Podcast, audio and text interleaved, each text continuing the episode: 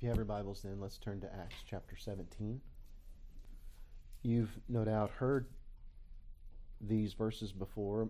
Anyone who's been in church much in their life, it's a familiar setting, a, famous setting. Paul on Mars Hill in Athens, discussing with philosophers of the day about God revealing to them who He is. And today we, we want to present to you um, the thought of, of just simply knowing God. Um, these people on this day, Paul finds them worshiping an unknown God, and, and they even admit it in their in the idol that they are worshiping at. The title of the idol was The Unknown God, and we'll see that here in, in the scripture. The world today is full of all kinds of ideas, always has been. And Paul is perhaps at in the largest marketplace of ideas in history in some respects. He's here in the midst of Greek philosophy and expounding to them about God.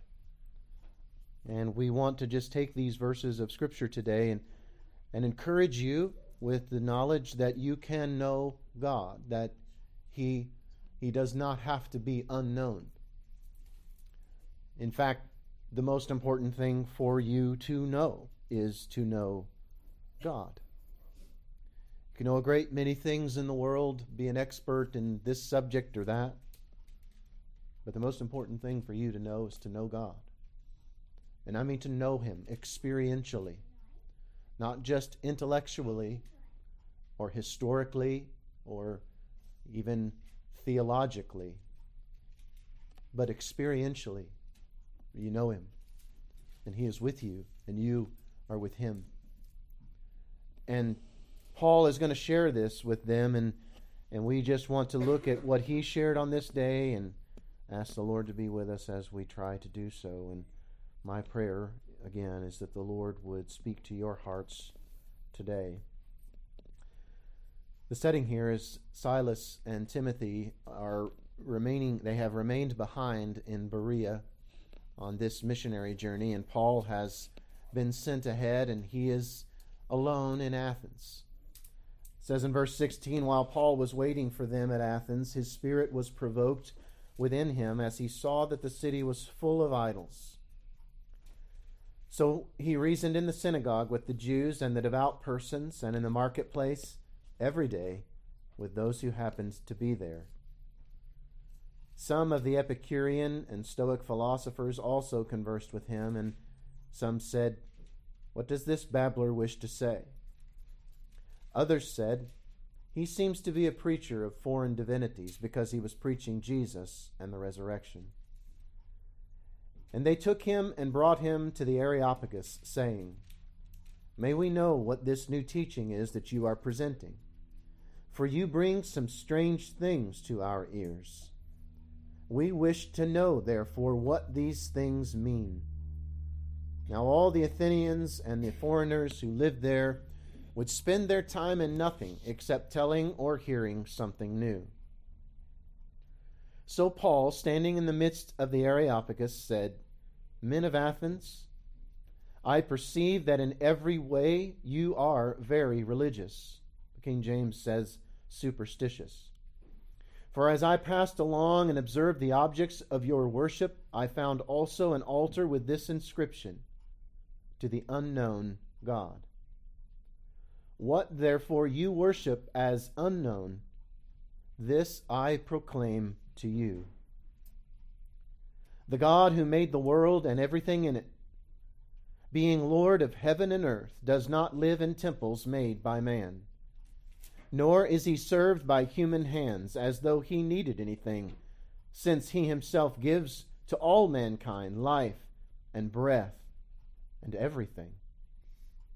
And he made from one man every nation of mankind to live on all the face of the earth having determined allotted periods and the boundaries of their dwelling place, that they should seek God and perhaps feel their way toward him and find him. Yet he is actually not far from each one of us. For in him we live and move and have our being, as even some of your own poets have said. For we are indeed his offspring. Being then God's offspring, we ought not to think that the divine being is like gold or silver or stone, an image formed by the art and imagination of man. The times of ignorance God overlooked, but now he commands all people everywhere to repent. Because he has fixed a day on which he will judge the world in righteousness by a man whom he has appointed, and of this he has given assurance to all by raising him from the dead. Now, when they heard of the resurrection of the dead, some mocked. But others said, We will hear you again about this. So Paul went out from their midst, but some men joined him and believed, among whom also were Dionysius the Areopagite and a woman named Damaris and others with them.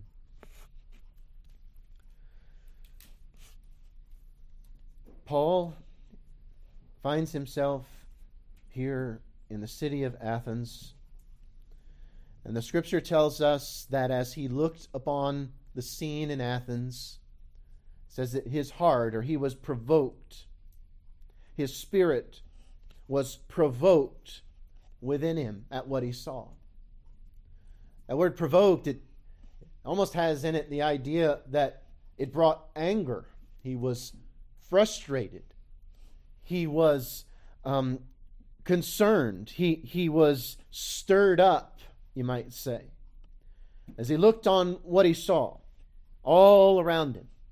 One idol after another after another, many with names, many gods in the Greek pantheon, named and known by their names, though, again, when we speak of them as gods, we speak of them with the the, the small letter G, gods, not the God, capital G, not truly gods, but idols.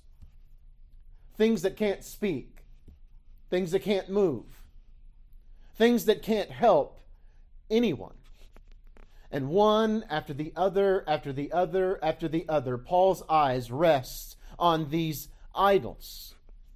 These things that were going to be of no use to the people that were worshiping them, that were looking to them for help. And he looked around, and all of this stirred up his spirit. And I, I believe that was right. I believe his, his spirit, his heart was rightly concerned.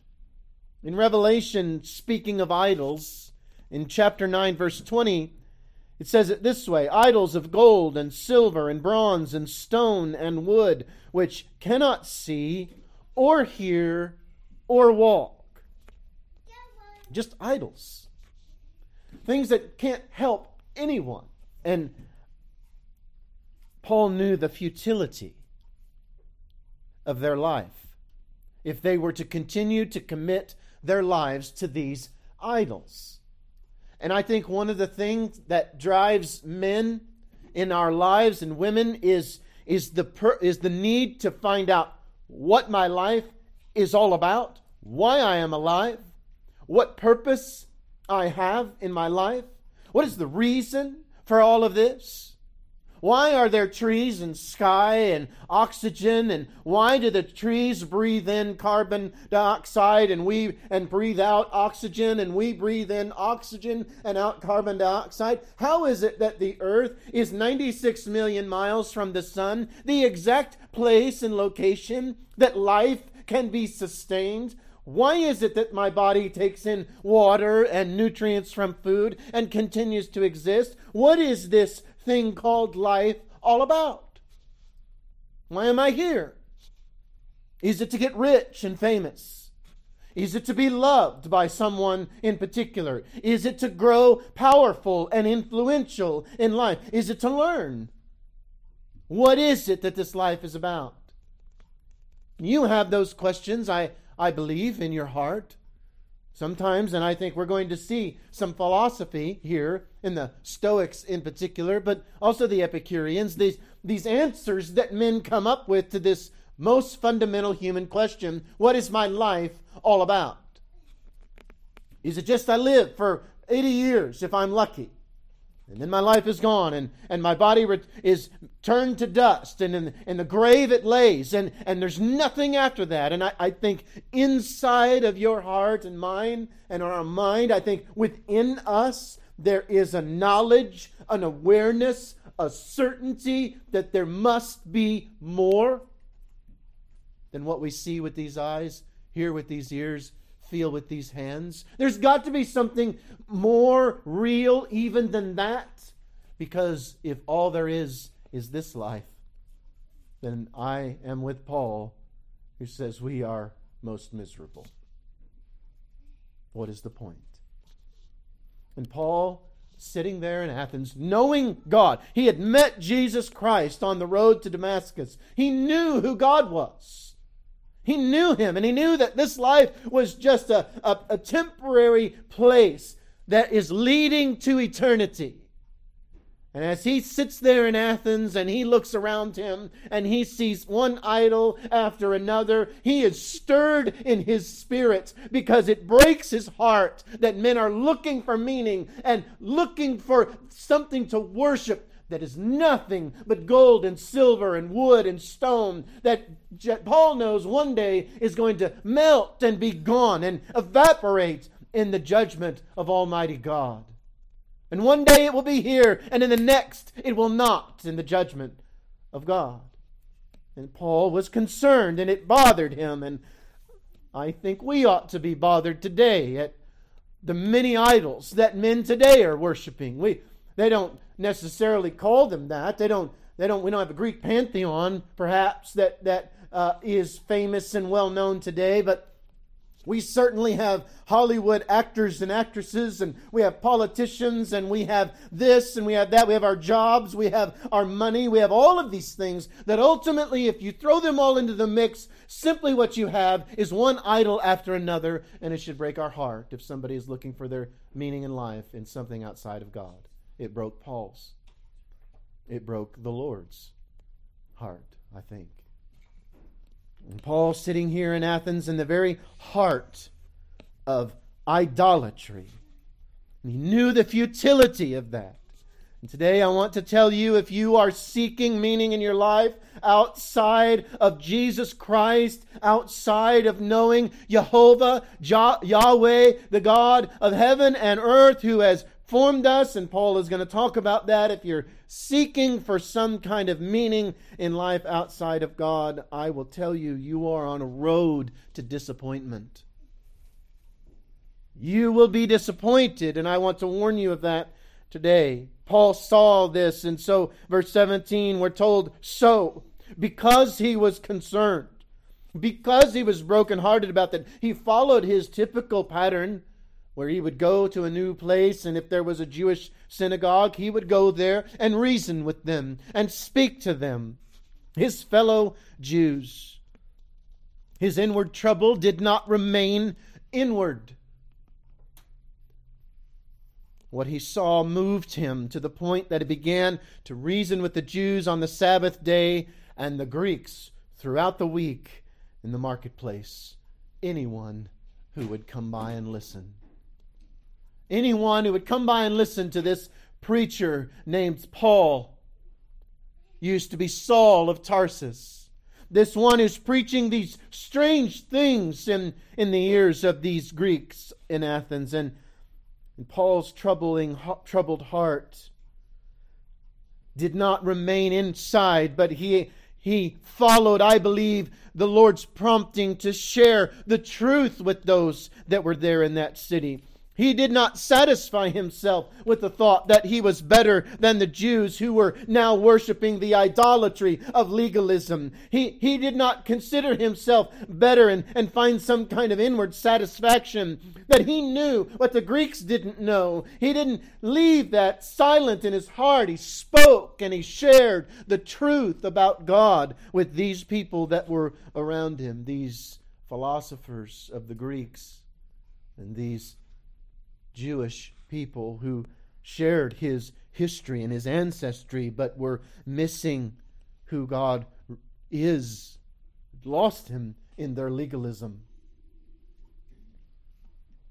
The scriptures in verse 18 tell us about a couple of different philosophies and people of following of different philosophies in the world, these Epicureans and the Stoics.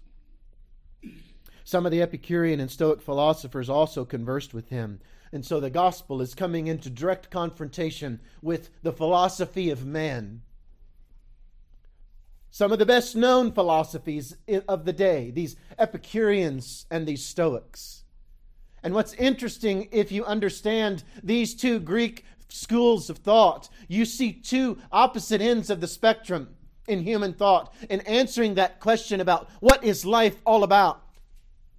The Epicureans were very materialistic. They thought the only thing that was real was the material world.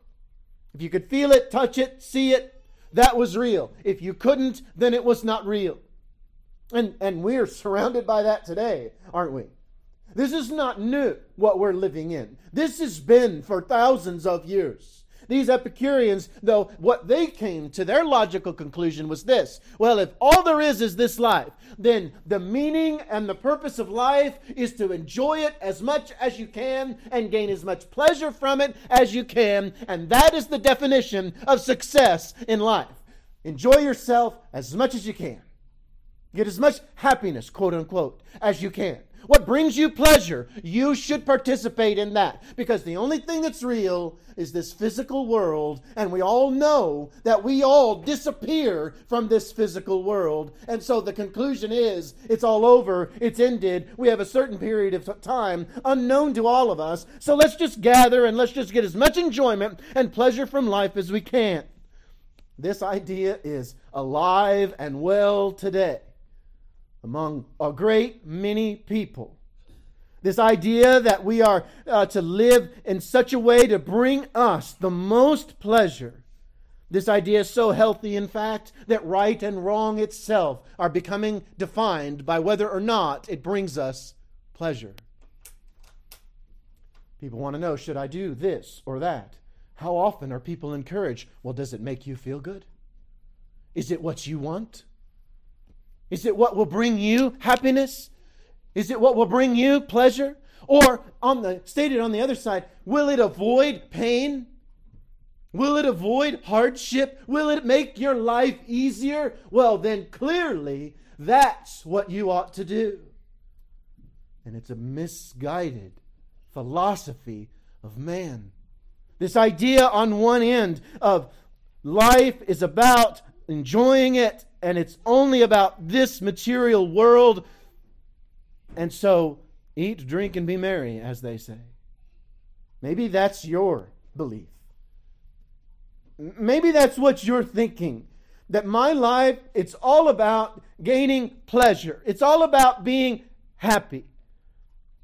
You know what? Happiness and contentment and joy, listen, they are the result of you finding God and seeking Him and sacrificing whatever's necessary to serve and honor Him, your Creator, those things that often become the objective should merely be things that attend you as you, the objective of your life is to find the reason that you're alive in the first place, which Paul's going to tell us is God.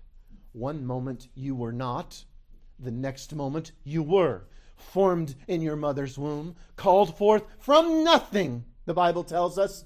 God gave you life. You come out of your mother's womb and you begin to live in this world, and over time, because you're a human being created in the image of God, because you have questions that animals do not have, because you have feelings and thoughts and complexity within you that far exceeds any other creation in the world, you ask the question, Why am I here? And what am I to do about being here? And so many times in this world, there's still so many Epicureans out there to say, well, clearly, the answer to what you should do with your life is enjoy it as much as you possibly can. And just get as much pleasure out of it as you possibly can. That's on one side That's, that's one extreme, perhaps, of, of man's response to the question of knowing the purpose of life, which, again, to me is the same question as knowing God. You can know Him, but some, in dismissing that idea or worshiping idols and collecting to themselves all these other small g gods, these idols that, the, that Revelation told us can't speak, can't hear, can't move. Let me ask you this, by the way. What are you serving in your life that can't speak, hear, or move? It's probably something, one way or the other, to one degree or another. The Epicureans' answer to all of this is let's just be happy and get as much pleasure in life as we can. And now you have the other side as well, the Stoics. Stoicism. You've probably heard of that philosophy. Paul did. He confronted these philosophies with the gospel. Stoic, Stoicism, another philosophy founded in Athens around 300 BC by Zeno of Citium, that, that philosophy sought to make sense of life through human reason primarily. And, and by the way, I know I am simplifying and going maybe a, a quarter inch deep in these philosophical ideas and that there are all kinds of splinter groups of philosophy, but I'm trying to give you the gist, the general sense of the answer that man's philosophy has to finding God. Instead of looking for Him, the Epicureans say, well, let's just look for happiness and that'll be our God. That'll be my God. That'll be my idol. Maybe that's the idol that you're seeking in your life, and you're frustrated because you won't ever find it. You haven't yet. And maybe you're giving up hope that you will. And if that's the case, I hope that you would turn to God. The Stoics, on the other side of the spectrum, they sought to make sense of life through human reason, and they still do. Some very Stoicism's having something of a revival in our day. A number of very well known books have been written in the last 20 years, even, of Stoicism. It, it, it, Stoicism, though, it accepts the emptiness of life, just accepts it. That's what Stoicism ultimately teaches you to do. Just accept it. And perhaps one of the chief tenets don't worry yourself with things you can't control or change, and you can't control or change the emptiness of life. Because they didn't find their answer in God either. They accepted the emptiness of life. Stoicism and Christianity have many outward things in common, it might seem on first view. But striving to li- uh, uh things like striving to live a virtuous life, we, we ought to. There, there's some there's some worthwhile things in the Stoic philosophy, but it must never be taken to where their conclusion goes. We should be honest. We, sh- we should be people of integrity and endurance and patience and I believe calmness and soberness. There, there are a number of things that if you put them on a chalkboard on a list, there would be some, some overlap in that Venn diagram that you think of the three circles where things, all, all three things have something in common. Well, in the diagram of Christianity and Stoicism, there's some things that are on the list together. And the Stoics, perhaps not as naive as their Epicurean counterparts who thought pleasure was to be sought and enjoyed. The Stoics didn't go down that road, and, and perhaps because they were a little more cynical, they themselves being cynical and resigned to, to meet the emptiness of life and even their eventual death with what I would think of as simply calm hopelessness. Calm hopelessness. That's the Stoic response. Just accept it. Just deal with it calmly.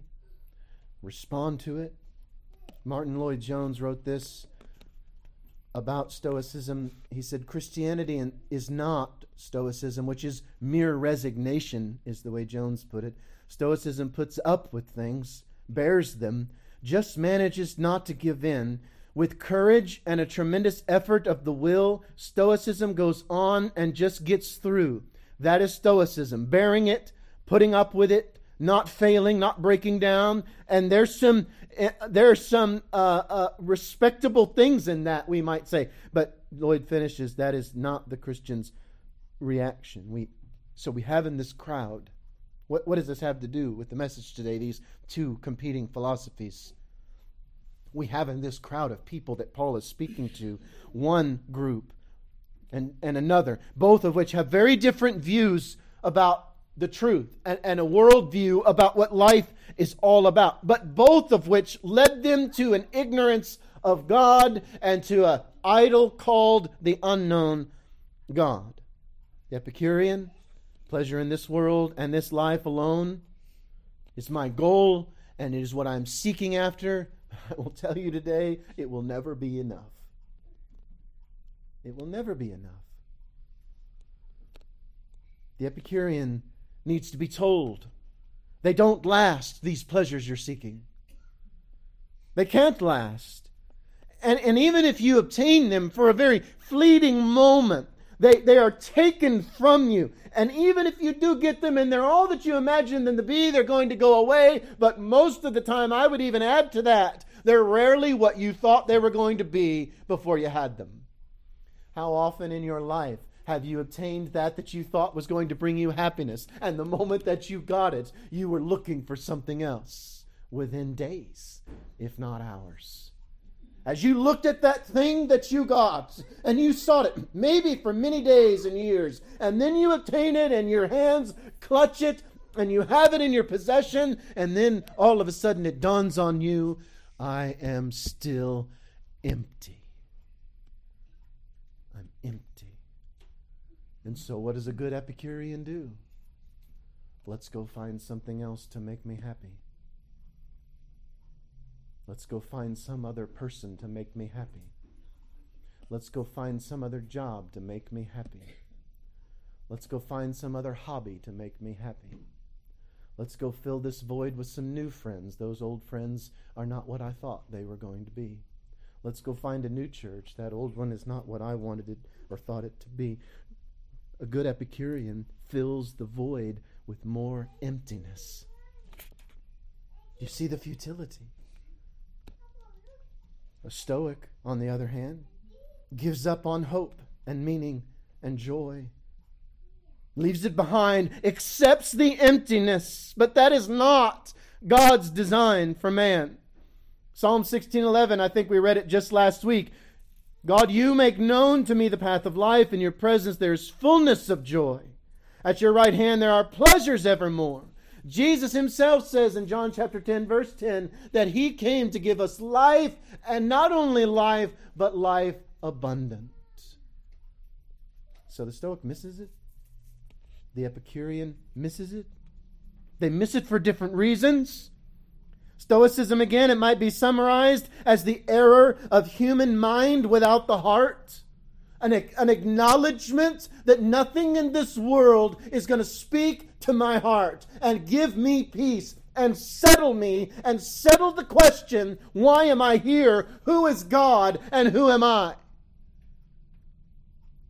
Epicureanism is never going to answer it. Stoicism knows that this world is never going to answer it. And Epicureans just keep in their insistence that there's something here in this world. They go from one thing to the next, to the next, to the next. And Stoics, on the other hand, they give up hope and they resign that there's really any hope to be found in the world. And they perhaps dedicate themselves to being, quote, good people, but in the end, they're hopeless. They're hopeless, and that's not what God wants us to be. That's not. When you find God, you do not find hopelessness, you find hope eternal. No, it's not the pleasures of this world that give you that peace. But neither is the fact that this world can't give you pleasure and peace mean that there is no pleasure and peace to be found. It's found in God, the unknown one to most of the world. And that's why Paul wants them to know him. Both of these views, they, they miss it. Stoicism, summarized again as error of human mind without heart. Epicureanism, I think, can be summarized as the error of the human heart without reason. Epicureanism almost becomes a willful ignorance and rejection of the obvious truth that life's meaning can't be found in pleasure because pleasure and happiness are goals over which one has no control. You don't. in an instant, whatever pleasure and happiness you might be enjoying can be taken. And it says to a Stoic, it says, and a Stoic, if I had them here today, and the Stoics are on my right hand and the Epicureans on the left, the Stoics on the right hand, you just heard a lot of amens on the right side of the house. And then I would turn to them and say, Oh, but there is pleasure, there is meaning, there is hope. The Epicureans would say amen to that. Both would be missing the point because it's an unknown God. It's God that you must find and know. The God. And that's what Paul says. They take him, and I'll try to hurry along here. They, they took him to, to Areopagus. They said, We want to listen to what you have to say. What is this teaching that you're presenting? It's strange in our ears. It's, it's almost like their hearts and minds were on this unending search. Uh, when we read in verse 21, all the Athenians and foreigners who lived there would spend their time, time in nothing except telling or hearing something new. It, it's again, it's like their hearts and minds were constant, unending search, always looking for something new, because what they already knew they found was lacking. So they're always looking for something new. There's got to be something else. Ever found yourself like that? There's got to be something else. There has to be something more. You find something that somebody presents to you and says, This is the way. An Epicurean comes along and says, Oh, you need to just live life and live it to, for all your pleasure. Live it to make yourself as happy as you can. And that resonates with your human heart, your fallen human heart to a degree. And you say, Yes, that's it. That's what I need to do. And you follow that guy for a little while, Mr. Epicurean, and you, you obtain some things that you thought was going to make you happy. And then all of a sudden it turns to poison or at minimum turns to dust and you no longer have it anymore and you're just as empty if, as, as you were when you started, if not more so, because now not only are you disappointed that you don't have happiness, you're disappointed because the thing you thought was going to make you happy didn't. And now what do you do? Well, Mr. Epicurean says, well, you just need to find something else to make you happy something new, someone new, somebody prettier, somebody who's smarter, somebody more handsome, somebody taller, somebody with more money, somebody with this and that. That's what you need. Mr. Epicurean just gives you thing after thing after thing, all the while worshiping an unknown idol of happiness and pleasure. How many times has that been you? And the Stoics. Maybe, maybe you get to the point of cynicism with your fellow Stoic, and you've been on the left side with the Epicureans this whole message, and all of a sudden you go, you know what? You're right. There's nothing in this world that's ever going to make me happy. So you get up from your side of the house with the Epicureans and you say, You guys are crazy. I'm going to go sit with the Stoics. This life has no meaning, it's empty. And you sit among them and you feel a little better because at least now you've admitted it, you've acknowledged it. There is a strain of truth in what they say, there's no meaning in this life. What they don't do is finish the sentence apart from God. I know him. Yes, this life is empty, but he is not. When he saved me when I was 11 years old, he called me out of this empty world into the fullness of his presence with him. From that moment, I was headed toward fullness and joy. So I can't sit with my Stoic friend. I can't sit with my Epicurean friend. Paul sees these idols all over the city and in this place, and he's telling them, and he's, he's confronting them, he's talking with them. I can imagine these very same thoughts were being spoken 2,000 years ago by Paul as he spoke to the Epicurean, and then turned around and said, and the Stoic standing on his right, pointing his finger at the Epicurean and saying, Yeah, you tell him, Paul. And then all of a sudden, Paul says, Oh, but Mr. Stoic, you're mistaken too. You don't know him either because you wouldn't find hopelessness if you knew God. You'd find hope everlasting. But here they are wanting to hear something new, something new, something new, because what I know is not enough. Nothing that they had heard to that point in their life left them settled in place. One left their hearts empty the other left their minds empty. It had not given them lasting purpose or peace or meaning. This idol to an unknown God of the Epicureans and the Stoics, and I know there were others. These, this idol to the unknown God testifies of this, I think, as well. There is there not when you put an idol here uh, when these men and, and women on this day back in Athens, and they said, you know what, maybe we missed one. Maybe we don't know his or her name, this God, so we don't want to offend them. So we're going to put on this idol, this altar, to the unknown God, just in case we missed him. But do you know what that does? So all your other gods, it acknowledges that they're not enough. Why else have an altar to one you don't know if you're worried that one you don't know is as important as the one you do? Worshipping something and holding out hope in something else. Looking for hope in something you don't know is admitting and acknowledging, even if you don't use the words, you're admitting that that that you worship and know is not sufficient. Man's continual move from one thing to another to find the meaning of his life should tell him clearly that all that he has found to that point has proven insufficient, else he would not be searching still. But he is, and perhaps so are you. So Paul says, I want to tell you who this God is that you're missing. I want to tell you, Epicurean, this world is not where your hope needs to be. This is not the God you should seek. None of the gods you think you know are even here, much less sufficient to what you're looking for. But here they are, verse 21, always listening for something new, something that might finally bring them peace and stability and certainty. Paul takes advantage of that opening in their willingness to hear him and preaches a sermon intended to reach them with the truth about God, who He is. And I'll summarize because we're we're just now to Paul's sermon, and I won't walk all the way through it. I, I, I don't want to belabor your patience. 22nd verse and 23rd verse, it talks about the absence of religiousness in man is never the issue. Paul, standing in the midst of Areopagus, and said, Men of Athens, I perceive that in every way you're very religious or superstitious. I, I believe that religion is it attends your life. Man is forever on a search to know and understand who he is and why he is here and explain his existence. The Christian view, which has been dismissed, by the way, as uneducated, backward, and credible and, and uncredible, that, that view has been dismissed. Yet yet consider, by the way, what, what has been pulled into the vacuum created by the absence of the Christian worldview in our nation. Consider what's been pulled into that vacuum. The Christian worldview, we live in a post Christian nation. That may be offensive to some, but to me it seems as obvious as the day is bright.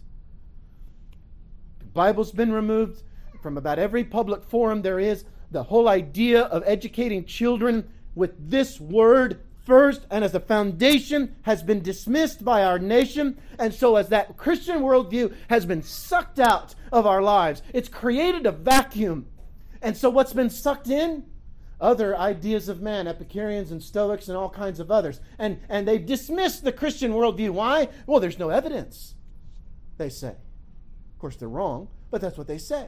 You can't feel it. You can't touch it. You can't smell it. You can't sense it. You can't do any of these things. So it's not real, they say. So they pulled the Christian worldview out, and what's been sucked into the vacuum? Oh, well, we're all here from nothing. There was nothing, and now there's us. What? What are you talking about? How how how insane is that? Okay, okay, that's that's crazy. So here's the next idea: aliens put us here. See, you've got to ask the question: why are you here? Who are you? Who's God? The Christian worldview has been pulled out, and the vacuum has brought in man's ideas, and they are as uncredible as they can possibly be. They are as absurd as they can possibly be. But that's okay because we don't want to deal with the message that God gives us, which is what? And I'll summarize it here. Paul said, Look, God has looked past your ignorance, but now He calls everywhere to all men to what? Be happy, be healthy, be wealthy, be wise. Come to church so that I can bless you with money and relationships and business contacts and so that you can look good and dress up and look nice and have friends and, and so come to church. Does he is that the call? No. God calls us and he tells us that he has he has given us life to know him and in order to know him he calls us and says repent and that is your real issue with the Christian message. Just don't pretend any longer that your issue with the Christian message is that it's not credible, because it's every bit as credible as any other theory you're going to give me. Your issue with the Christian message is that I don't want to repent. I don't need to. I'm a good person. The Bible says quite the contrary. And I think in our own hearts we know the evil that lurks there. The thoughts that we would run from this room in utter shame if I put them on a projector and ran a video of all the thoughts you've ever had in your life. There's the issue. Repent. You want to know God? You're going to have to repent. Ask God to forgive. This is not a, I don't want to beat your head over this. I had to repent. Everyone has had to repent. Of what? Of sin that separates us from God. Of that song that we sung just earlier today before we, we began of Christ dying on the cross for our sin. He bled and he died there so that I might have life. Paul is saying, This is the one who I am declaring to you. This one who has sent us his Son. And I will tell you this it is God that gives to man in the most purest sense. It is not man who gives to God. Why? Because God already has it, it's already his. It's God who gives to man, is it not? The God who made the world and everything in it the, world, the, the one who gives us life and breath and everything, according to verse 25. Now, God does give us the privilege of giving back to Him. And that's what He's asking of you and me. Give back to Him what He gave to you. You know, I thought of this this morning and this might i didn't run this through and metaphors and analogies can often get tricky and get you in deep water. But you know your life is a little bit like a library book. It's checked out. It's not yours. It's checked out. It's in your name. They wrote your name on the card that checked out that book. You're responsible for it but it's checked out. The library owns it. Your life is, is god's. He one day called you from nothing gave you life, you're going to have to return that book someday. The due date is coming. And there'll be no late fees because there will be no late returns. Paul says to them, God has fixed a day, didn't he? Isn't that what he said? He has fixed a day in which he will judge the world in righteousness by the one he has appointed, Jesus Christ. Your life is that library book. I, I don't know. Listen, I don't know when your library book is due, but here's a due date. There's a due date. And the God is going to, to, to judge whether or not he knows you and you know him. He's not going to judge how good you feel like you did in the world. None of us would none of us would tilt that scale enough in our favor. None of us. And the thing that is going to tilt the scale is do I know him? Do I know this God? Is he in my heart? And one day I'm going to return the library book that is my life. And I'm not going to stand there and say, I deserve heaven because I was an Epicurean philosopher and I was right, or I'm a Stoic philosopher and I was right. I'm not going to stand there and say I deserve heaven because I was theologically correct and my doctrine was as precise as it could possibly be. I'm going to stand there and say I'm going to heaven because of Christ, because of what Jesus did. He's God, He's my God, and I love Him and He loves me. And there was nothing about me that was good but there's everything about him that is. I just will finish. We had three, and I won't belabor this. Every time you hear a preacher say there's three things, you go, oh boy, another half an hour. I won't belabor this. Three, three responses. One, you're crazy. Isn't that what some of them said? Paul, you're crazy. Two, we'll listen again. Not dismissing you, but nah, I'm, not buying it yet. And three, there's the answer. There's the answer. Dionysius and Damaris and others, we're told in verse 34, said, That's the answer. I know him. So I guess among those who mocked, among those who said, We'll listen again, though we're kind of hesitant, and then there were those who believed. I, I guess the only question that I'll leave you with today is, is which group are you in? You're in one of them. Do you think I'm crazy? You won't be the first. Probably won't be the last. Think I'm nuts? And then I, maybe you're maybe maybe you're among that second group, which I guess arguably is better than the first. I hope, I pray maybe that if you know me or, or the sense that you get from me is like, I don't think that guy's crazy. I hope you think that. I don't think he's crazy, but I don't know about what he's saying. But I can't remember who the human humanistic uh, philosopher, I can't remember, Hume maybe, went to was it Whitefield's sermons, and somebody asked him, Why in the world are you going to listen to this man preach? You don't believe a word he says? And he says, Yeah, but he does. Maybe that's the category you're in. I hope at least. I don't know what he's talking about. I don't think he's crazy. I know he believes it, and he and his it seems reasonable what he's saying, but I'm I'm just not there. If that's you, I, I would ask you to continue to, to read and to pray and ask God to show you what you yet don't see and just because you don't see it doesn't mean it's not there. And if you're among that third group, then let's go. Well, let's go. Let's go tell others. Let's go find our Mars Hill. Let's share the truth of who God is with the world and with those across the street and across the ocean and the mountains and the rivers and the valleys and tell them who God is. Because that's what the world needs more than anything else is to know God and so much of the world doesn't know him and worships unknown idols who can't speak or hear or move. My God can do all of those things.